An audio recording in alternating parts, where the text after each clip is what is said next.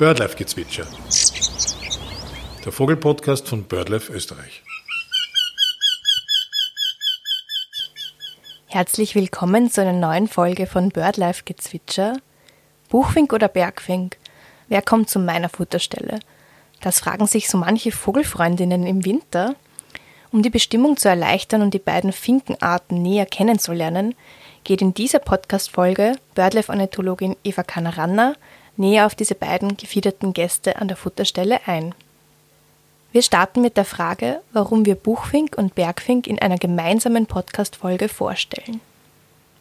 Ja, Buchfink und Bergfink, das sind zwei Arten, die sich wirklich recht ähnlich sind, vom Aussehen her schon alleine. Ja, und deswegen behandeln wir sie hier auch gemeinsam, weil es sicher einige Vogelfreundinnen und Vogelfreunde gibt, die die beiden äh, vielleicht verwechseln könnten. Liebe Eva, erzähl uns doch etwas über die Gemeinsamkeiten der beiden Finken. Also es sind beides äh, Vertreter der Gattung Fringilla. Äh, und zwar gibt es da bei uns in Mitteleuropa eh nur den Buchfink und den Bergfink.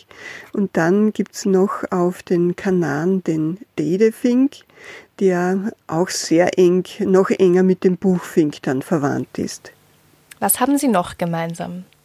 Äh, das sind beides äh, so mittelgroße Finken, also ungefähr spatzengroß, nur ein bisschen schlanker und langschwänziger als Spatzen. Also so 14 bis 16 Zentimeter Körperlänge kann man rechnen. Und beides, äh, beide haben einen typischen kegelförmigen, also eher dicken Finkenschnabel, der sie auch als Körnerfresser kennzeichnet. Außerdem verbindet beide auch noch vom Verhalten und von der Ernährungsweise her, dass sie zur Brutzeit fast ausschließlich Insekten fressen und erst wenn die Brutzeit vorbei ist, dann zur Samennahrung, zur überwiegenden übergehen. Und vor allem ja auch nach der Brutzeit bewegen sie sich zur Nahrungssuche hauptsächlich am Boden. Wie kann man die beiden Arten auseinanderhalten? Also sowohl beim Buchfink als auch beim Bergfink sind Männchen und Weibchen unterschiedlich gefärbt. Äh, deswegen muss man jetzt quasi vier Varianten äh, besprechen von den Merkmalen her. Aber vielleicht jetzt noch die äh, Unterschiede zwischen den beiden Arten, die bei beiden Geschlechtern zu sehen sind. Ähm, und zwar ist das erstens einmal und hauptsächlich sind das die Flügelbinden. Also beide haben so einen dunklen Flügel und der Buchfink hat zwei auffällige weiße Flügelbinden, also eine weiße Flügelbinde so in der Mitte vom Flügel und eine vorne an der Schulter, die sich äh, aber noch ein bisschen weiter nach hinten zieht. Und äh, die sind wirklich weiß gefärbt, beziehungsweise so hellbeige. Und diese Flügelbinden beim Bergfink, die sind immer orange gefärbt.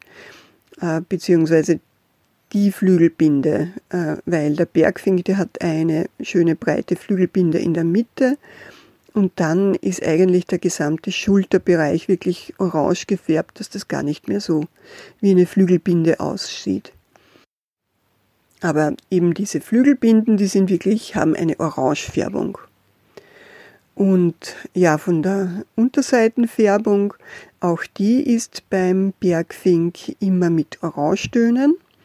Also je nachdem, ob das jetzt äh, Brutkleid oder Schlichtkleid ist, ist das ein bisschen mehr oder weniger prächtig. Und auch beim Weibchen im Schlichtkleid ist es jetzt da äh, nicht ganz so leuchtend orange, aber trotzdem, es wirkt immer äh, orangelich, kann man sagen, während äh, die Unterseite vom Buchfink Männchen, die ist so rosa, bräunlich grau. Also das ist ähm, nie ein äh, warmer Orangeton drinnen.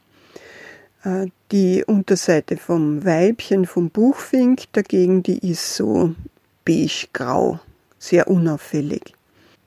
Der Rücken ist beim Buchfink immer braun, also beim Männchen schön kastanienbraun und beim Weibchen ein bisschen blasser braun mit einem kleinen grünen Hauch drüber.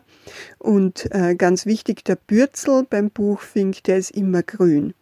Das ist aber vielleicht ein bisschen schwierig, weil ja, das sieht man oft nicht so, so gut, wenn der Flügel ähm, zusammengelegt über dem Bürzel liegt.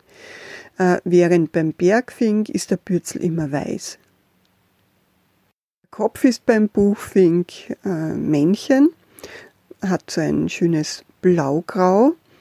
Äh, und zwar zieht sich da das blaugrau von der Kopfkappe über den Nacken bis zu den Halsseiten, lässt aber so ein rosagraues Gesicht aus. Und dadurch ist dieses Gesicht um das Auge herum beim Buchfinkmännchen deutlich heller. Und ja, ich finde, der, dadurch schaut er auch so richtig freundlich drein, dass er äh, ja diese schwarzen Augen in dem hellrosa Gesicht, könnte man sagen, hat. Das Buchfinkenweibchen dann hat äh, einen eher einheitlich schlicht grauen gefärbten Kopf. Also ja, zusammenfassend könnte man sagen, das Buchfinkenmännchen, das ist wirklich recht prächtig, während das Buchfinkenweibchen eigentlich aus der Entfernung relativ einfärbig grau graubraun ausschaut äh, und einzig diese zwei Flügelbinden wirklich auffällig sind. Danke für die ausführliche Beschreibung der Merkmale. Ich sehe, du willst gleich mit dem Bergfink weitermachen. Beim Bergfink ist es wieder so, dass das Männchen wirklich einen pechschwarzen Kopf hat. Und zwar umfasst dieses Schwarz auch das gesamte Gesicht und auch der Schnabel ist zur Brutzeit schwarz. Also das ist wirklich ganz was anderes als unser heimischer äh, Buchfink. Allerdings die Weibchen vom Bergfinken, die schauen unserem Buchfinkweibchen schon wieder viel ähnlicher. Also da muss man wirklich schon genau hinschauen. Die haben nämlich auch so einen grauen Kopf und ja, da muss man aufpassen, dass wirklich ähm, man auf diese orange Färbung auf den Flügelbinden, auf den Schultern und oben an der Brust achtet. Und dann ist es noch äh, komplizierter, weil die Bergfinken, die ja nur im Winter bei uns sind, die sind äh, im Schlichtkleid. Und dieses Schlichtkleid, das äußert sich so, dass die schwarzen Bereiche am Kopf und am Rücken so mit äh, hellen Federsäumen ausgestattet sind. Also die einzelnen schwarzen Federn, muss man sich so vorstellen, die haben hellere beige Federränder. Und äh, diese nutzen sich dann während des Winters ab und gegen Winterende äh, werden die Bergfinkenmännchen dann am Kopf immer dunkler, bis sie dann wirklich zur Brutzeit ganz schwarz am Kopf sind. Ja, im, im Schlichtkleid haben die Männchen dann auch keine schwarzen Schnäbel, sondern helle gelbe Schnäbel. Auf was muss ich jetzt besonders achten, wenn ich Buchfink und Bergfink im Winter unterscheiden will? Ja, da schaut man wirklich am besten drauf, dass diese Flügelbinden und die Brust, der Brustbereich äh, einen Orangeton haben. Und wenn man sie jetzt äh, im Flug und nur von weitem sieht, dann kann man auch drauf schauen, eben auf diese unterschiedlichen Flügelbinden und vor allem auf den weißen Bürzel beim Bergfink. Und ja, der, der Bergfink hat auch keine weißen Schwanzkanten, die man beim Buchfink aber sieht. Also vor allem bei günstigen Bedingungen, das sieht man jetzt nicht immer so sonderlich gut. Und wenn man jetzt geübt ist, dann kann man im Flug auch noch ganz gut die Rufe unterscheiden. Also Buchfinken am Zug oder im Flug, die rufen immer so ein weiches Tschüpp, Tschüpp, Tschüpp, äh, während der Ruf bei den Bergfinken härter und ein bisschen nasaler ist.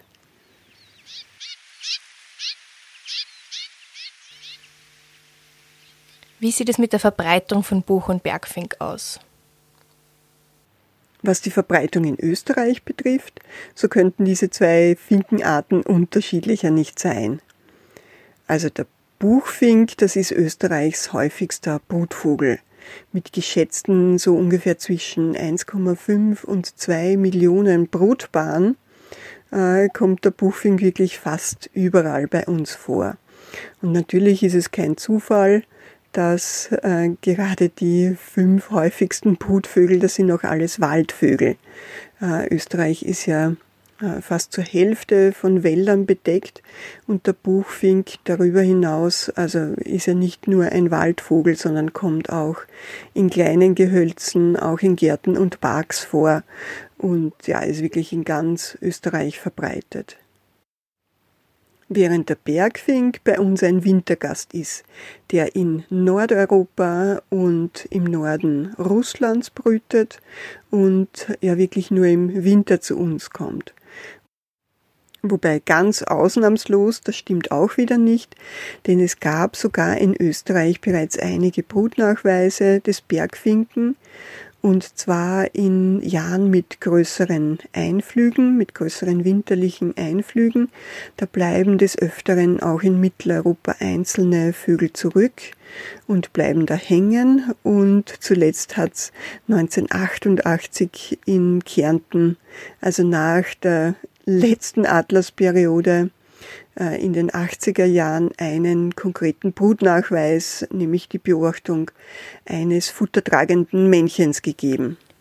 Wo brütet der Bergfink dann Wie gesagt, ist der Bergfink ein Brutvogel von Nordeuropa. Äh, und zwar konkret äh, besiedelt er ganz Norwegen, Schweden, nicht ganz bis zum Süden, dann Finnland und im Osten über Russland. Das zieht sich dann äh, in einer Zone ungefähr auf diesen Breitengrad entlang bis nach Kamtschatka an der Pazifikküste. Vereinzelt gibt's dann noch äh, Bruten auch am Baltikum und in Weißrussland. Äh, das ist aber eher selten. Also wirklich das Kerngebiet des Bergfinken, das ist äh, Skandinavien und das nördliche Russland. Wie steht es um die Verbreitung des Buchfinks in Europa? Überlappen sich die beiden Arten eigentlich?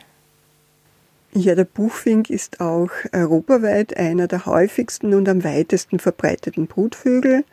Also der geht auch vom Mittelmeerraum bis nach Nordskandinavien, aber nicht ganz so weit nach Norden wie der Bergfink.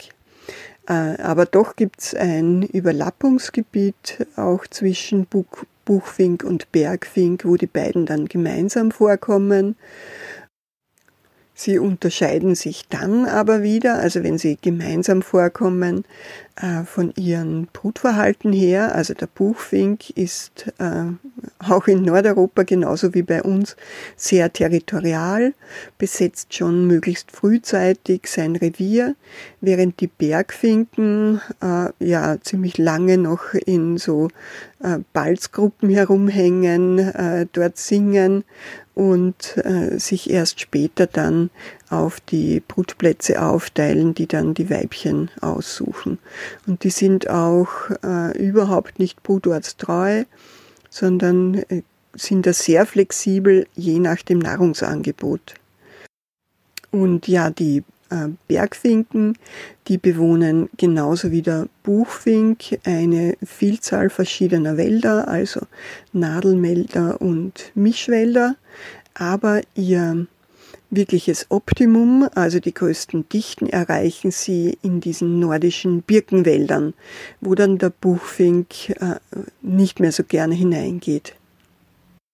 Und außerdem sind sie Jahr für Jahr sehr flexibel und reagieren auf Gradationen des Frostspanners, der in diesen Birkenwäldern vorkommt. Wo brütet der Buchfink in Österreich? Welchen Lebensraum bevorzugt er? Also der Buchfink, der kommt wirklich im ganzen Bundesgebiet vor. Also vom Burgenland bis vor Radlberg äh, ist der Buchfink wirklich praktisch flächendeckend überall dort anzutreffen, wo es Bäume gibt. Und zwar von den Niederungen, wo er auch kleine Wäldchen und wo er Siedlungen und Gärten besiedeln kann, auch Windschutzstreifen in der Agrarlandschaft bis ins Hochgebirge, wo er auch noch in die Kampfwaldzone hineingeht, solange es dort einzelne Bäume gibt. Und das bedeutet, dass er ja in den Zentralalpen dann äh, auch in Höhen über 2000 Meter vereinzelt brüten kann. Wenn auch ja bei der jetzigen Brutvogelkartierung, also wirklich über 2200 Meter, äh, gibt es nur mehr sehr wenige Buchfink-Nachweise. Besonders gern hat der Buchfink äh, ältere Wälder, die auch jetzt nicht äh, sehr einheitlich sind und erreicht äh, große Dichten zum Beispiel auch in äh, Tiefland Eichenwäldern, aber auch in Fichtenwäldern oder Fichtenmischwäldern, auch in Buchenwäldern natürlich und dass der Buchfink wirklich auf ältere Baumbestände angewiesen ist. Das sieht man sehr schön im äußersten Osten des Landes, also im burgenländischen Seewinkel, wo es äh, bis in die 1970er Jahre wirklich nur ganz vereinzelte Bruthinweise äh, oder Brutnachweise vom Buchfink gegeben hat und erst ab den späten 1980er Jahren der Buffink äh, zu einem recht verbreiteten Brutvögel auch im Seewinkel geworden ist. Haben die beiden Arten auch ein unterschiedliches Zugverhalten? Also der Buchfink, das ist ein typischer Teilzieher. Das heißt, äh, in Österreich äh, bleibt ein kleiner Teil der heimischen Brutvögel im Brutgebiet ganzjährig und der größte Teil zieht aber wahrscheinlich äh, in südwestliche Richtung ab.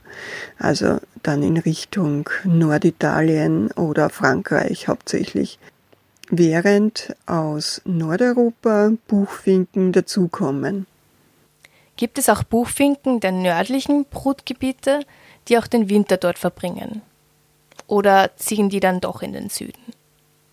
Die nördlichsten Brutgebiete in Europa, die räumt der Buchfink im Winter ganz, äh, während weiter südlich äh, ist es alles immer so ein Teilzieherverhalten, wo ein Teil der Vögel da bleibt und ein Teil wegzieht. Und ja, je milder die Winter sind und je weniger Schneedecke im Winter vorhanden ist, umso eher ist es äh, so, dass die Buchfinken dort auch über den Winter da bleiben. Also in Deutschland ist es zum Beispiel so, dass äh, die Buchfinken eher in den milden Niederungen, in den küstennahen Niederungen überwintern, während die Buchfinken aus Süddeutschland eher auch in den Süden abziehen.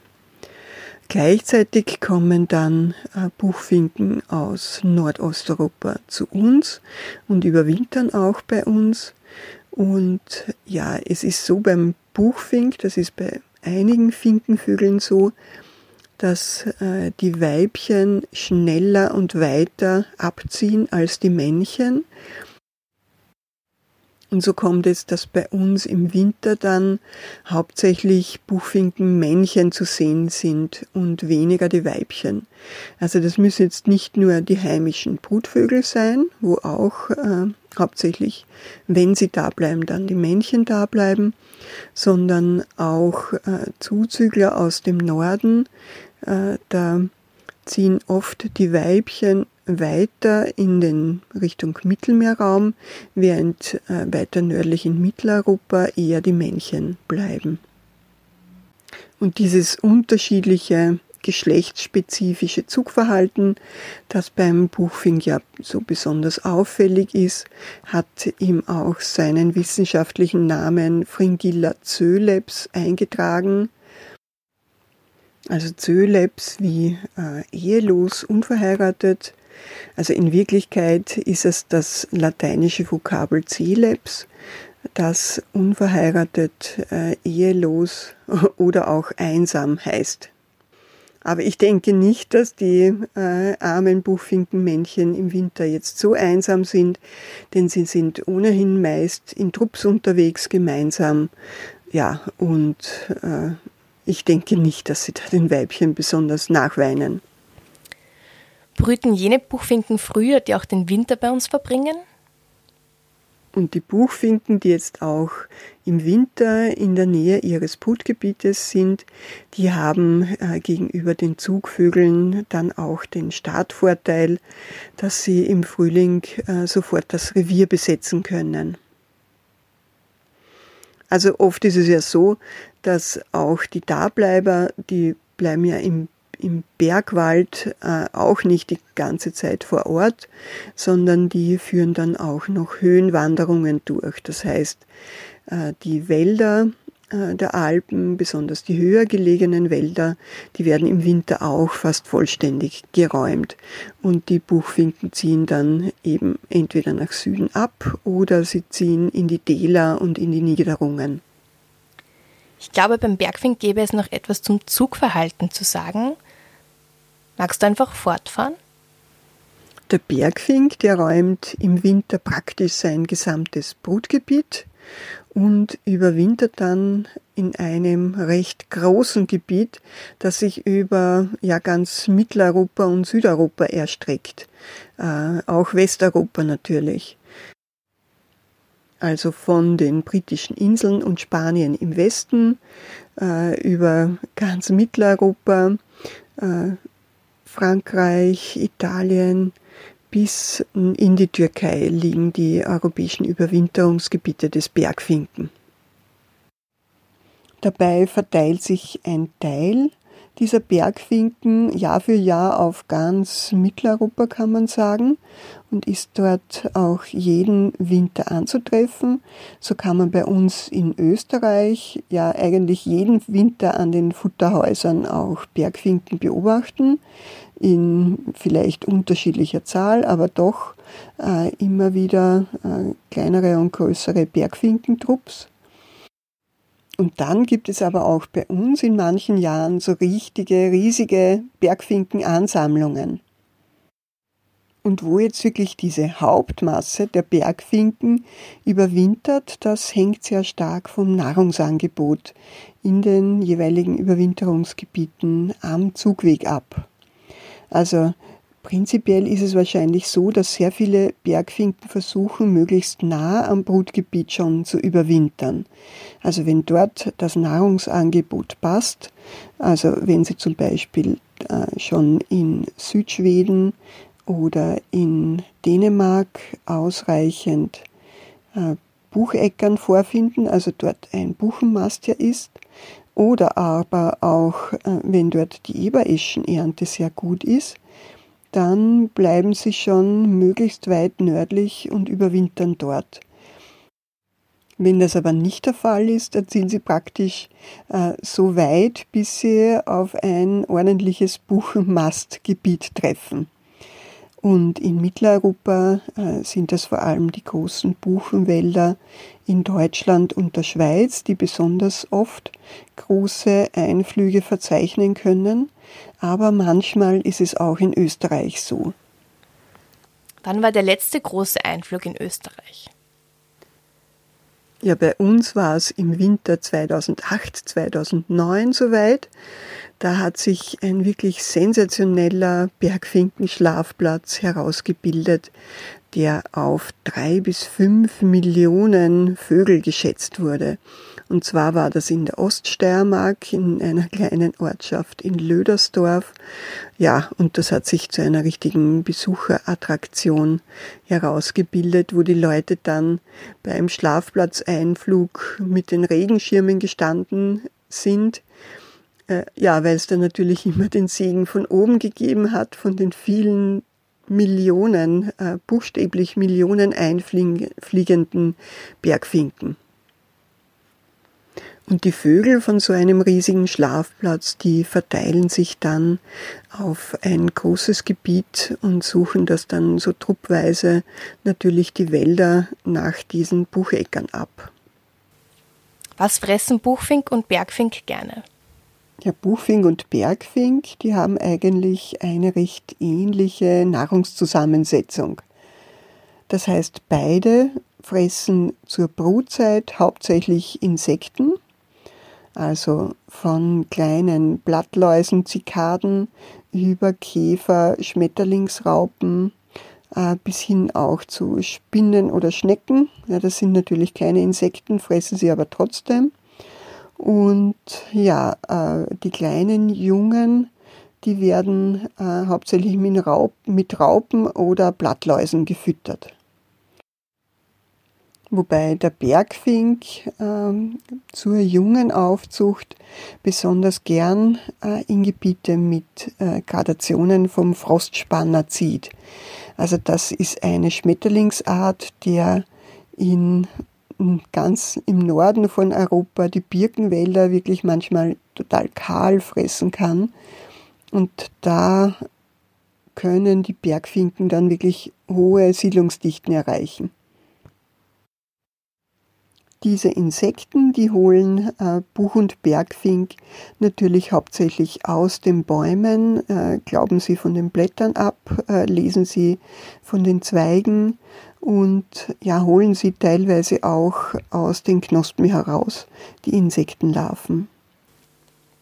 Was fressen sie übers Jahr noch? Nach der Brutzeit werden dann verschiedenste Samen immer wichtiger.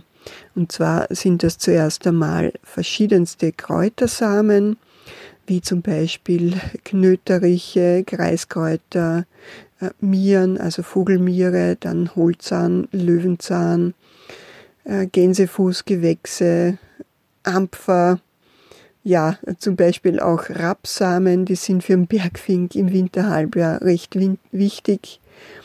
Ja, also so äh, können Sie natürlich diese Kräutersamen am Boden suchen und danach, wenn dann ähm, die Bäume auch nach und nach reifen, dann sind es auch verschiedenste Baumsamen, die diese beiden Arten fressen. Wobei für den Bergfink äh, sind verschiedene fleischige Früchte äh, wie die Vogelbeere sehr wichtig, wo sie dann aber nur die Samen draus nutzen und das Fruchtfleisch äh, fallen lassen, so wie ähnlich wie der Grünfink auch bei uns. Und äh, für den Bergfink sind es eher nicht so viele äh, fleischige Früchte, sondern das sind eben dann verschiedene Baumsamen wie Bucheckern, Ahornsamen, ja, die Birken, die sind natürlich auch für den Bergfink wichtig, in diesen Birkenwäldern zum Beispiel. Ja, aber im Winter äh, diese großen Bucheckern äh, sind für beide Arten eine wichtige Nahrung. Ähm, und zwar sind die ja recht groß, aber sie sind auch ziemlich aufwendig zu schälen. Das heißt, ein Bergfink hat an einer Buchecker schon ganz schön lange Arbeit, bis er sie wirklich auch geschält hat.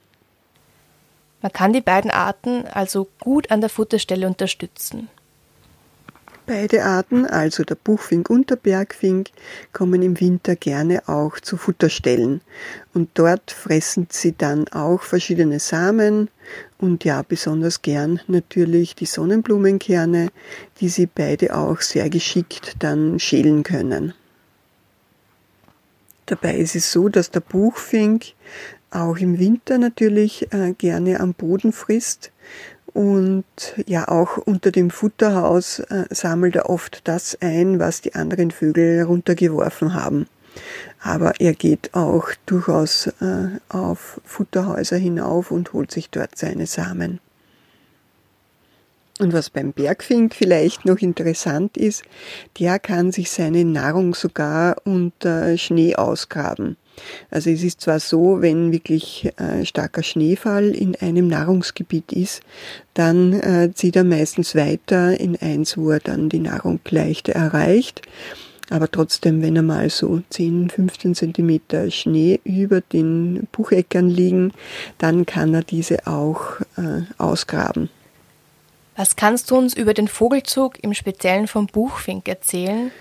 Also beim Buchfink ist es so, den kann man ja das ganze Jahr über bei uns beobachten. Natürlich, er ist als Brutvogel sehr häufig. Äh, dann ist aber schon äh, im Herbst eine sehr auffällige Zeit, wenn wirklich viele, viele tausend Buchfinken über unser Land hinwegziehen. Und das kann äh, an manchen Punkten sehr auffällig sein, besonders wenn sie bei Wind äh, relativ äh, niedrig fliegen müssen und dann man wirklich sehr große Schwärme vom Buchfinken Richtung Süden, Südwesten über unser Land auch drüber ziehen sieht. Im Winter sind dann relativ wenige Buchfinken wirklich durchgehend bei uns, bevor dann mit Ende Februar, Anfang März der Heimzug, also die Rückkehr beginnt. Äh, das heißt, äh, ab äh, der zweiten Märzhälfte oder Ende März, je nach Wetter, beginnen dann die Buchfinkenmännchen ihre Reviere zu besetzen. Und ja, die sichern sich so ein attraktives Revier und das sichert ihnen dann auch, dass sie attraktiv für die ankommenden Weibchen sind. Beim Bergfinken ist es so, dass die im Herbst bei uns ankommen, also die ersten im September und dann größere Massen dann ab dem Oktober ungefähr. Wobei im Oktober natürlich dann auch noch ein Durchzug äh, dabei sein kann von Vögeln, die dann noch weiter nach Süden ziehen. Äh, ja, ab äh, November ungefähr kann man sagen, dass dann die meisten Bergfinken, die bei uns überwintern werden, auch da sind. Aber natürlich bei so einem unsteten Vogel, der auch äh, innerhalb eines Winters manchmal zwischen verschiedenen Plätzen hin und her wechselt, kann es auch sein, dass Schlafplätze oder größere Schlafplätze erst in der zweiten Winterhälfte dann besetzt werden.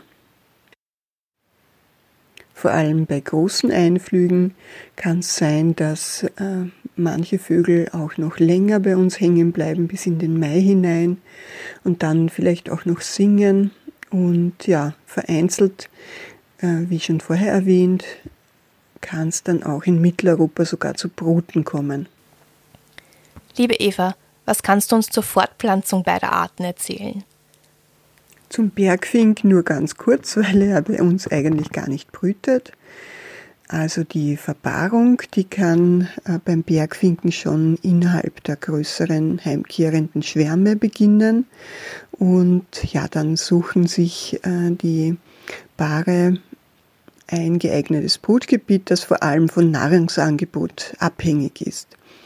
Das Nest, das baut das Weibchen alleine und zwar in Bäume und das besteht aus Moos und kleinen Reisigzweigerln äh, und äh, Wurzeln, also feinem Material mit Halmen auch verflochten. Und das ist so ein hoher, typischer Finkennapf, äh, ja, der relativ hoch im Vergleich zu einem Amselnest zum Beispiel, das ja eher so flach schalenartig ist, ist es bei den Finken eher äh, richtig knappförmig und innen ausgekleidet mit äh, Wolle, Federn oder Mooskapseln zum Beispiel. Das Weibchen legt meistens zwischen fünf bis sieben Eiern, die es auch alleine ausbrütet. Und ja, die Brutzeit, äh, das ist bei allen so mittelgroßen Singvögeln ungefähr gleich dauert so grob zwei Wochen und auch ungefähr zwei Wochen sind dann die Jungen im Nest, bis sie ausfliegen. Und ja, werden dann auch noch einige Zeit von den Eltern außerhalb des Nestes versorgt. Und wie sieht es beim Buchfink aus? Beim Buchfink läuft das alles sehr ähnlich ab. Also die legen vielleicht ein bisschen weniger Eier, im Durchschnitt äh, so drei bis sechs Eier. Aber auch da äh, baut das Weibchen das Nest alleine und bebrütet auch die Jungen alleine. Und ja, die Brutzeit und die Nestlingszeit, das ist ungefähr gleich. Bruten gibt es normalerweise nur eine pro Jahr. Äh, das heißt aber nicht, dass äh, Buchfinken nicht äh, des Öfteren mehrere Nester bauen oder auch mehrere Gelege zeitigen können. Denn ja, viele Buchfinkennester, die werden einfach ausgeraubt und die Weibchen machen dann Nachgelege und beginnen noch einmal mit der Brut, um das nächste Mal dann erfolgreicher zu sein. Wie läuft denn die Balz ab? Die Balz beim Buchfink, das äh, ist schon ein ganz schönes Schauspiel, wie bei vielen Vogelarten, auch wenn man es in der freien Natur wahrscheinlich recht selten tatsächlich dann beobachten kann. Ähm, also das, das Männchen, das singt ja praktisch die ganze Zeit, wenn es so das Revier besetzt und in der Hoffnung, dass dann ein Weibchen auftaucht und sich auch für dieses Revier interessiert. Und äh, das Männchen präsentiert dann seine ganzen weißen Abzeichen, also die weißen Flügelbinden und die weißen Schwanzkanten, umflattert das Weibchen, wenn es sitzen bleibt und, und macht auch einen Balzgesang. Äh, ja, und, und das Weibchen hat in dieser Situation die Oberhand, kann man sagen. Also während in den Schwärmen äh, eher die Männchen dominant sind, ist äh, zur Balzzeit dann eigentlich das Weibchen äh, die Tonangebende und das Männchen muss sich ein bisschen unterordnen und ja, in der Hoffnung, dass es dann vom Weibchen erhört wird. Wenn äh, das Paar dann sich gefunden hat und, und das Weibchen bereit ist, dann fordert es auch ausdrücklich zur Kopulation auf, indem es sich ja so ganz flach äh, hinsetzt und den Schwanz so auffächert. Und ja, dann kommt das Männchen und äh, springt eben auf den Rücken und dann kopulieren sie. Und äh, das ist so, dass sie das relativ oft machen.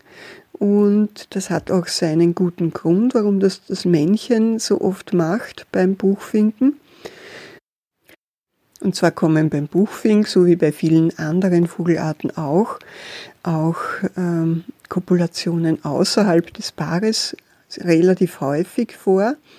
Und äh, das Männchen, das äh, lässt sich dazu normalerweise erst hinreißen, wenn das Weibchen wirklich fest auf den Eiern sitzt, während das Weibchen in den Tagen vor der Eiablage äh, gar nicht selten andere Männchen zur Kopulation auffordert und so und dann auch ja quasi einen anderen Vater für die äh, eigene Nachkommenschaft bestimmt. Es kommt also nicht selten vor, dass in einem Nest dann Junge von verschiedenen Buchfinkenvätern drinnen sitzen. Ja, die Buchfinkenmännchen wissen das natürlich, versuchen auch das eigene Weibchen durch sogenanntes Mate Guarding äh, zu bewachen und das zu verhindern. Aber ja, manchmal sind dann die Buchfinkenweibchen äh, so verstohlen, lassen sie sich dann im Gras irgendwo versteckt von Nachbarmännchen begatten, während die Kopulationen mit dem eigentlichen Partner, also mit dem Ehepartner, äh, ganz offen irgendwo oben im Baum auf den Zweigen stattfinden. Wer brütet bzw. kümmert sich um die Jungvögel? Beide Altvögel?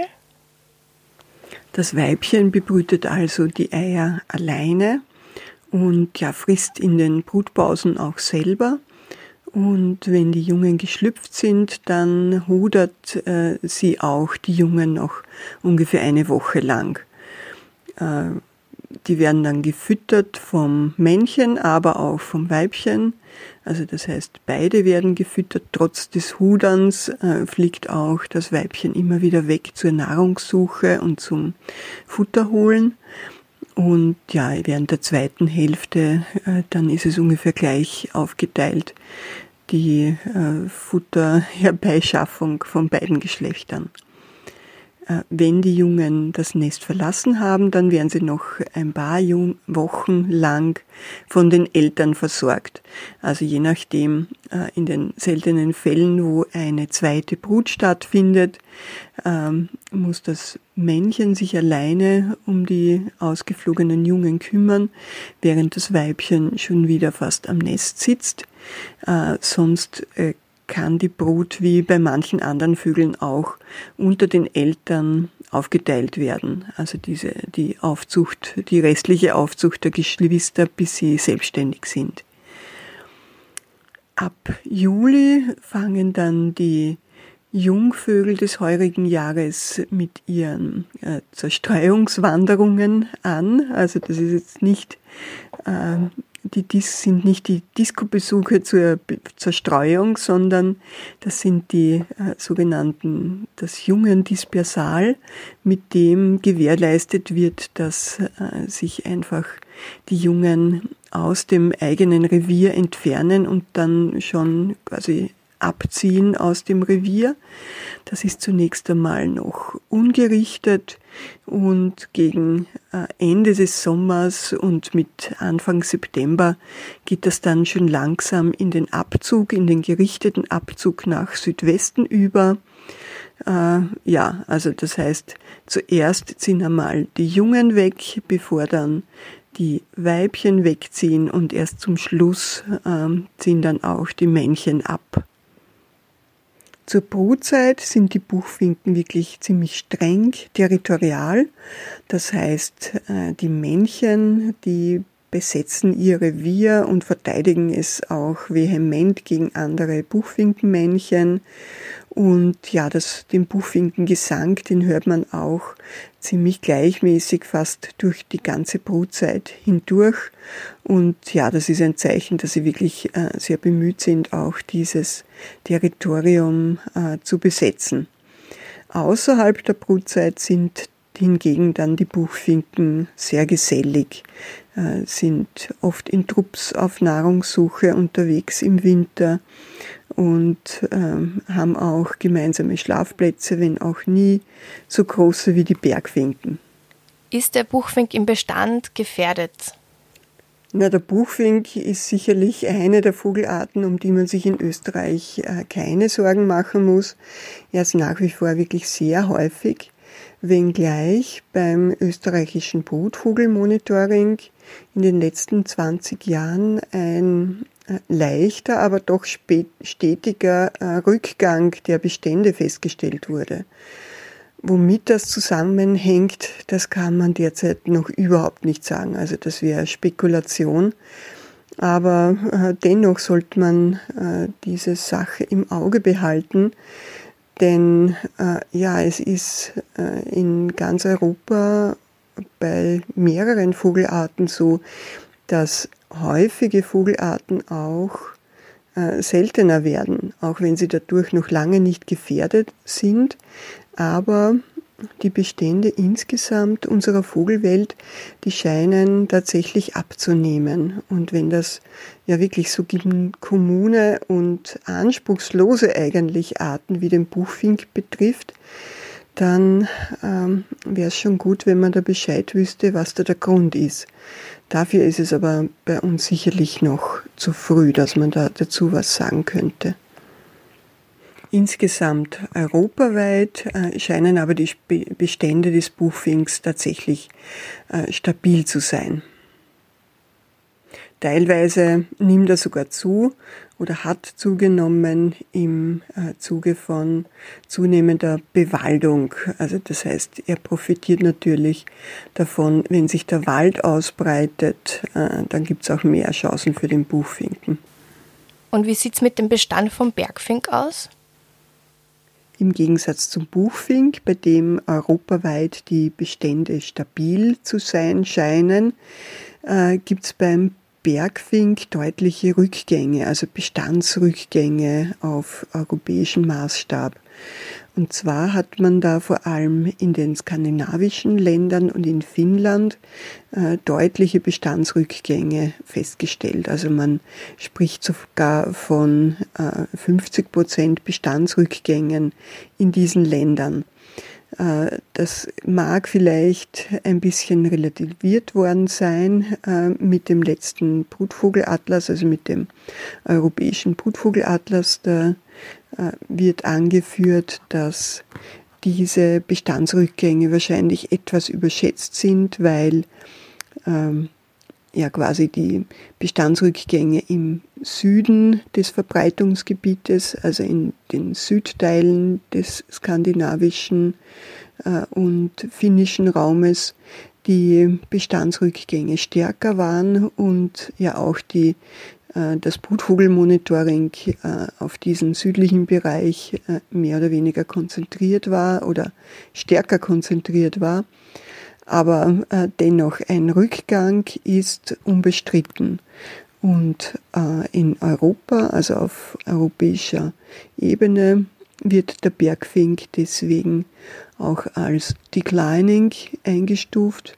Das heißt, äh, er hat abnehmende Bestände. Deswegen wird der Bergfink von BirdLife Europe auch als Spec 3 eingestuft. Also diese Specs, äh, SBEC heißt die Abkürzung von Species of European Conservation Concern. Ähm, und Spec 3, das sind Arten, deren Brutvorkommen, deren weltweites Vorkommen nicht auf Europa konzentriert sind, bei denen aber die europäischen Bestände deutlich zurückgehen. Und zwar seit den ca. 1970er Jahren um mehr als 20 Prozent. Und das ist beim Bergfing schon der Fall. Die Gründe dafür, äh, ja, das wird wahrscheinlich äh, der Klimawandel sein, wie man annimmt. Äh, denn äh, das liegt natürlich nahe, wenn sich die Bestände an den Südrändern der Verbreitung beginnen auszudünnen. Wie das äh, genau funktioniert und wie das zusammenhängt, das kann man jetzt schwer sagen, aber es ist dennoch besorgniserregend, wenn einmal mehr eine wirklich häufige Vogelart beginnt seltener zu werden. Du bist ja öfter draußen unterwegs. Ist dir eine Bergfink-Beobachtung besonders in Erinnerung geblieben? Also eine Beobachtung bei den Bergfinken ist mir wirklich im Gedächtnis geblieben. Und zwar habe ich leider diesen riesigen Schlafplatz mit den paar Millionen da in der Steiermark nicht erleben dürfen. Aber äh, vor etlichen Jahren äh, habe ich einmal bei einer Durchquerung der äh, Voralpen im Mostviertel ähm, ja, es war Frühling, es war die Osterwoche, die Schneeheide hat geblüht und die Sonne hat gescheint und es hat wirklich alles schon so auf den Frühling hingedeutet. Und äh, auf einmal ist da ein Rauschen durch den Buchenwald gegangen und äh, wir haben uns wirklich gewundert, was da so kommt mit so einem eigenartigen Lärm. Und das war dann wirklich so ein riesiger Bergfinkenschwarm, der da drüber geflogen ist und der da offensichtlich noch ähm, Bucheckern in diesen Buchenwäldern geerntet hat. Ja, also das war, obwohl es sicher keine Millionen waren, aber auch diese paar tausend, die waren schon recht beeindruckend. Eva, zum Abschluss. Was gefällt dir am Buchfink? Also abgesehen davon, dass ich ja bei den Vögeln sowieso ein Febel für äh, die Lieschen Müller Vögel habe, also für die ganz gemeinen Vögel und, und mir lieber ist eine schöne Beobachtung von einem häufigen Vogel als ja irgendwo ein winziger Punkt ganz weit weg, der aber eine Besonderheit gewesen sein soll. Ähm, ja, abgesehen davon finde ich es beim Buchfink immer sehr nett, dass man ihn im Wald auch wirklich sieht und gut beobachten kann. Also wenn ich da zum Beispiel an Waldlaubsänger denke oder irgendwelche anderen Laubsänger äh, oder auch den Zwergschnepper, der natürlich einen schönen Gesang hat, aber ja, wann sieht man den schon einmal gut? Äh, die sind immer irgendwo oben äh, ganz versteckt in der Krone, in den Baumkronen. Aber die Buchfinken, die sieht man wirklich gut, weil sie oft am Boden sind und äh, oft auch relativ niedrig auf den Zweigen sich aufhalten, so dass sie wirklich auch im Wald äh, drinnen gut beobachtet werden können. Und ja, äh, der Buchfink ist einfach auch ein sehr hübscher Vogel, das muss man einfach so sagen, auch wenn er noch so häufig ist.